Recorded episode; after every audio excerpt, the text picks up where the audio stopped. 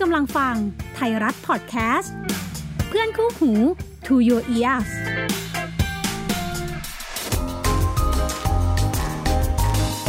SME Scale Up brought to you by ธนาคารกรุงเทพ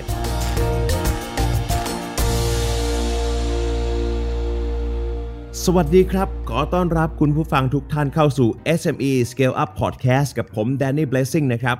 พอดแคสต์ที่เราจะมาร่วมพูดคุยกับผู้ประกอบการถึงเส้นทางธุรกิจจากวันแรกจนสู่ความสำเร็จ และเราจะได้ร่วมค้นหาเคล็ดลับ Scale Up พร้อมเทคนิคดีๆ ที่ SME มือใหม่นะครับจะสามารถนำไปปรับใช้กันได้สำหรับผู้ประกอบการที่จะมาพูดคุยกับเราวันนี้นะครับ ถือว่าเป็นอีกหนึ่งบุคคลที่เส้นทางการประกอบธุรกิจของเขา คือความสำคัญของการช่วยเหลืออาชีพเกษตรกร ด้วยอุดมการณ์ที่ว่าอาชีพเกษตรกรไทยต้องมีรายได้ที่มั่นคง และเป็นอาชีพที่เลี้ยงดูตัวเองและครอบครัวได้จริง ซึ่งวันนี้นะครับเราได้รับเกียรติจากคุณยศวัตรสิริอธิพันธ์ กรรมการผู้จัดการห้างหุ้นส่วนจำกัดสุขโขทัยการเกษตรพันธ์ สวัสดีครับ พี่ยศวัตรครับผม สวัสดีครับ ก่อนอื่นนะครับอยากจะให้พี่ช่วยแนะนำสุขโขทัยการเกษตรพันธุ์นะครับให้ผู้ฟังของเราได้รู้จักกันหน่อยครับว่าธุรกิจนี้เป็นธุรกิจเกี่ยวกับอะไรครับ ธุรกิจ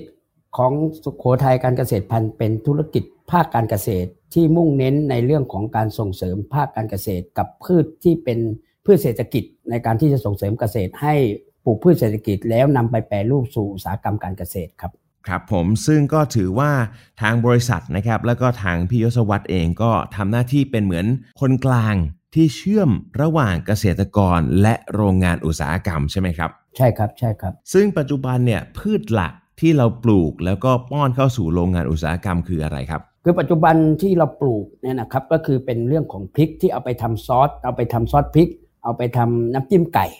นะครับที่ส่งออกไปต่างประเทศนะครับครับตัวนี้ถ้าภาษาพริกก็จะเรียกกันพริกชี้ฟ้าแดงใหญ่ กับพริกชี้ฟ้าแดงเล็กนะครับอืมเราทำทั้งสองส่วนนะครับก็คืออันนี้คือพริกหลักๆเลยนะครับ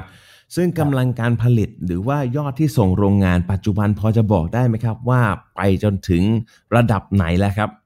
ปัจจุบันนี้เราผลิตอยู่ที่ประมาณ 5,000 ตัน หรือประมาณ 5 ล้านกิโล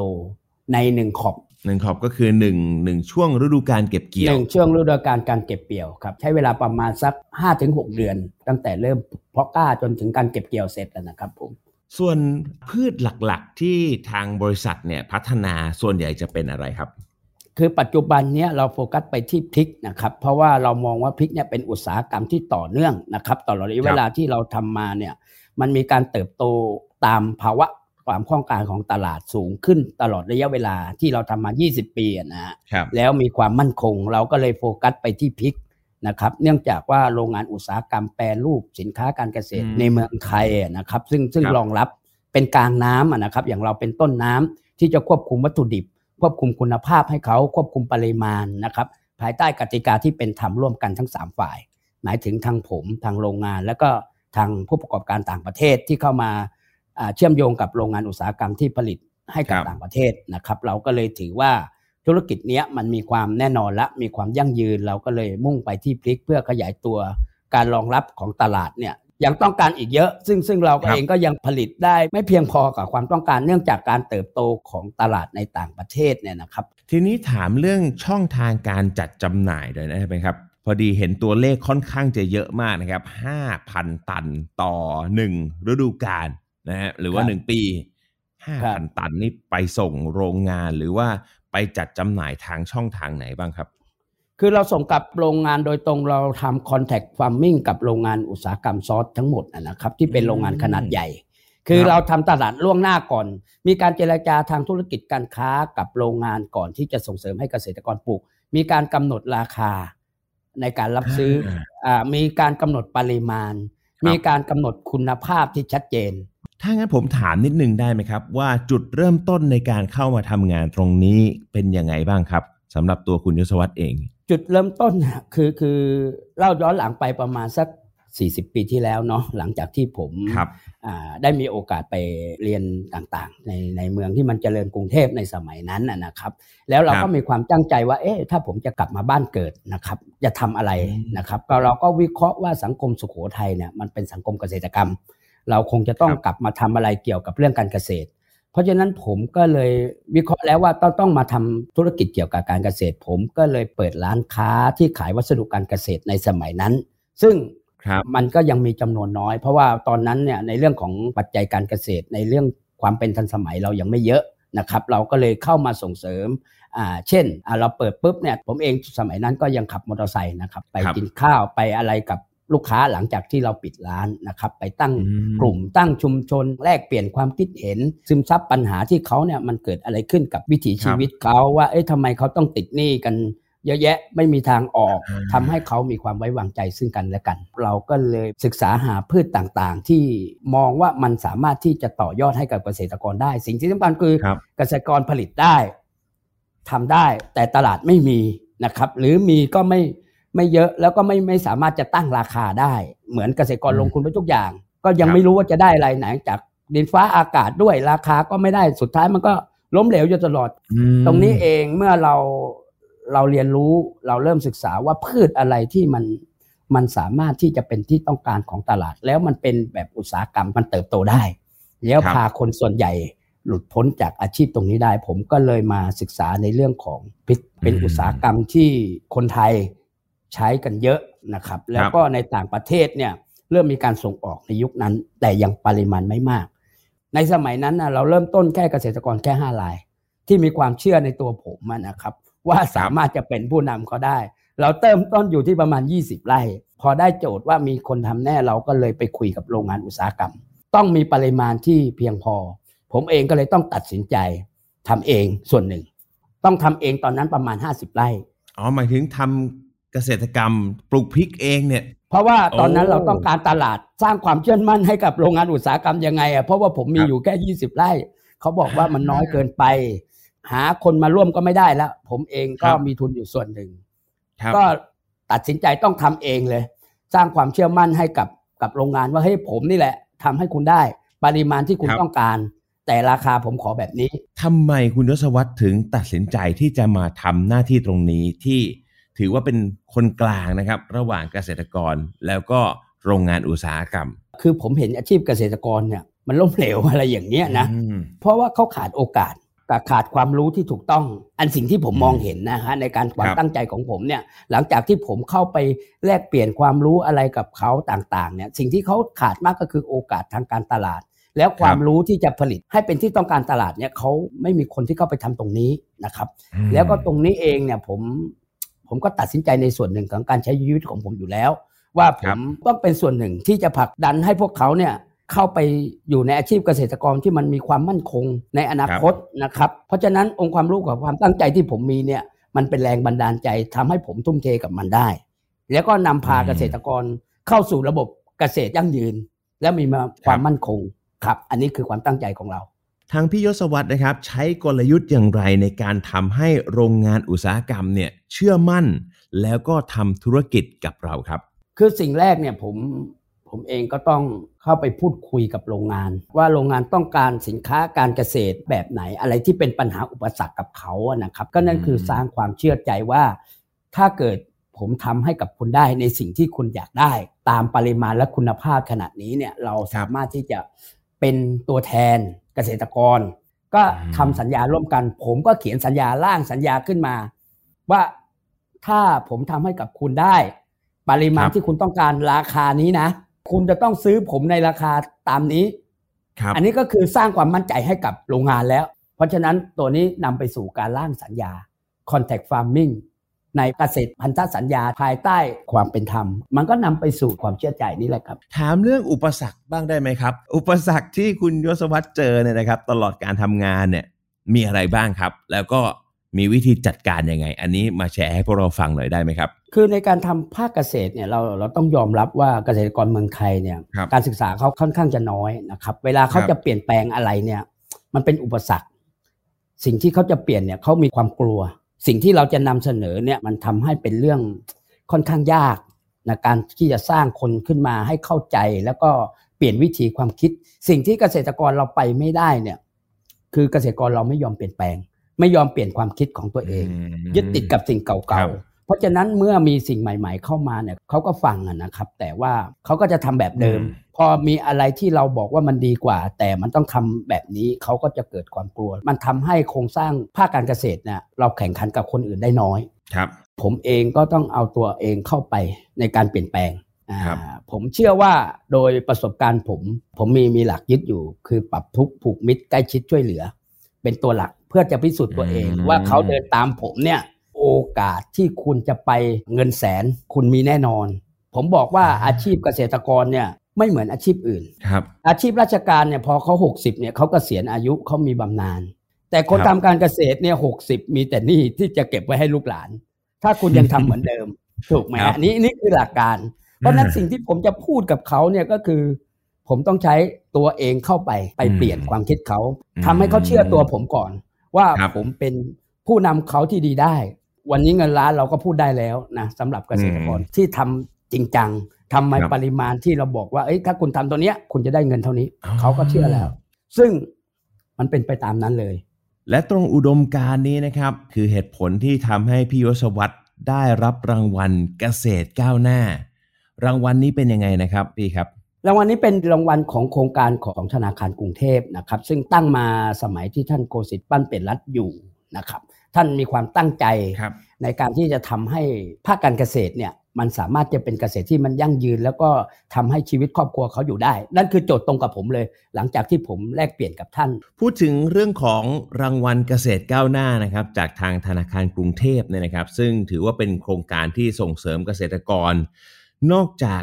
การสนับสนุนเรื่องเงินทุนแล้วนะครับ ได้ข่าวว่าทางธนาคารกรุงเทพก็มีการสนับสนุนเรื่องการมอบแล้วก็เพิ่มองค์ความรู้ต่างๆ ให้กับเกษตรกรด้วยใช่ไหมครับ ใช่ครับใช่ครับ ทางธนาคารก็จะมีเรื่องใหม่ๆ เกี่ยวกับภาคการเกษตรก็จะส่งข้อมูลผ่านที่ผม อย่างน้อยมันเป็นกุญแจสำคัญที่จะไขไปสู่เกษตรกรได้ โดยมีตัวผมเป็นตัวเชื่อมนะคครัรับครับก็คือนอกจากจะเป็นสถาบันการเงินละที่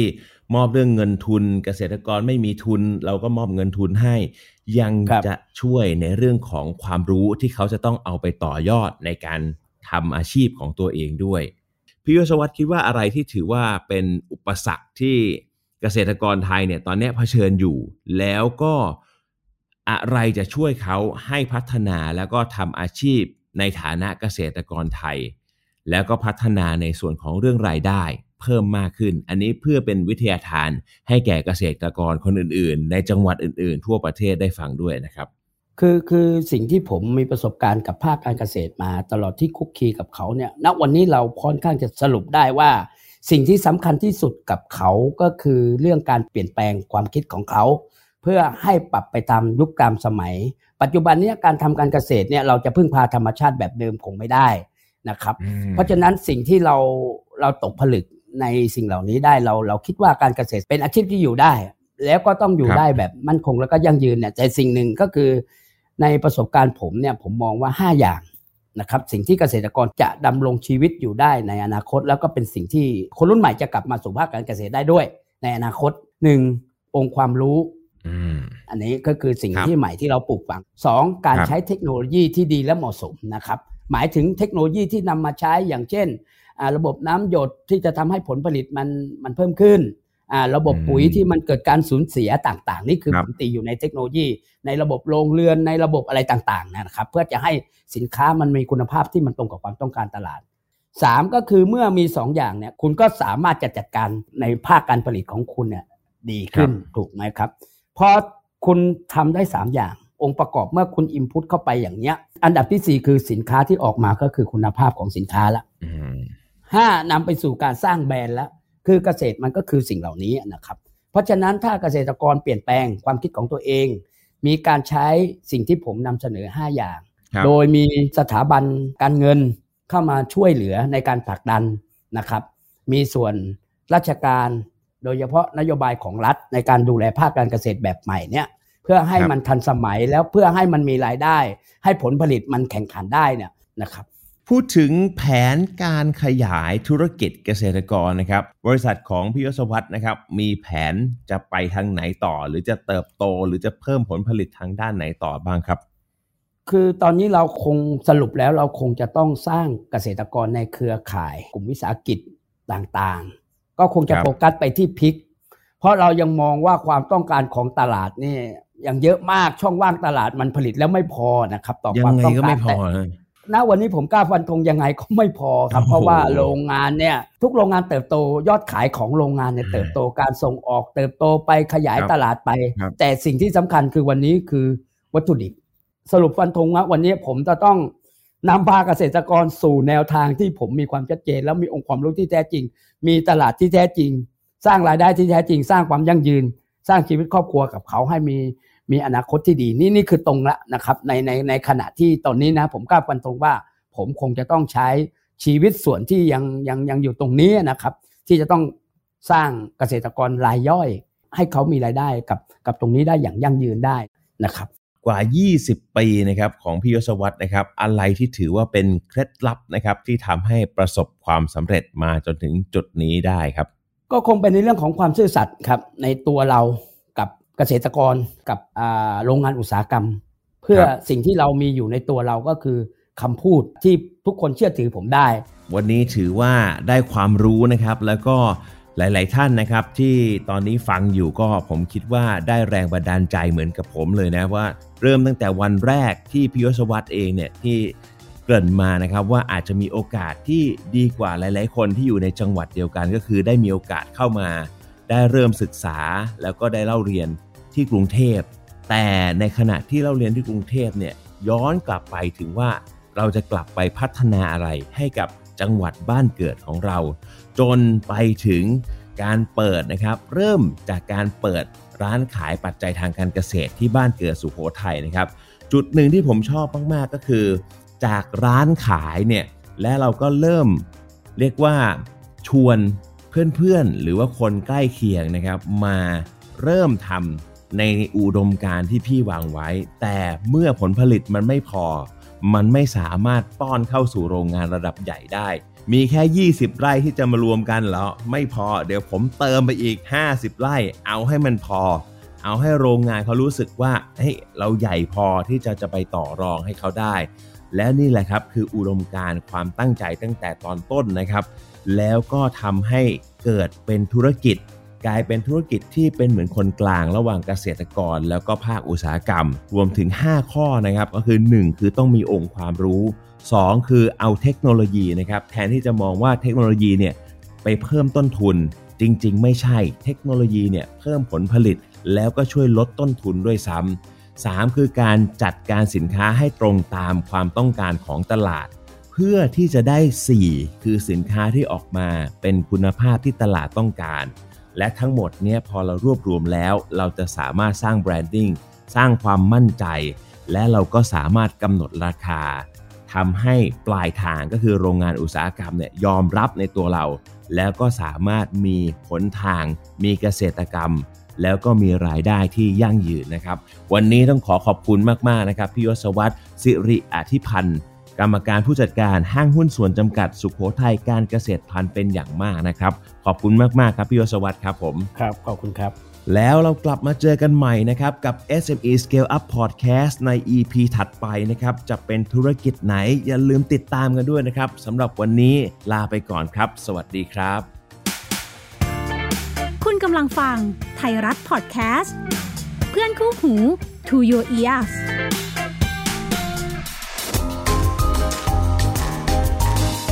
SME Scale Up brought to you by ธนาคารกรุงเทพ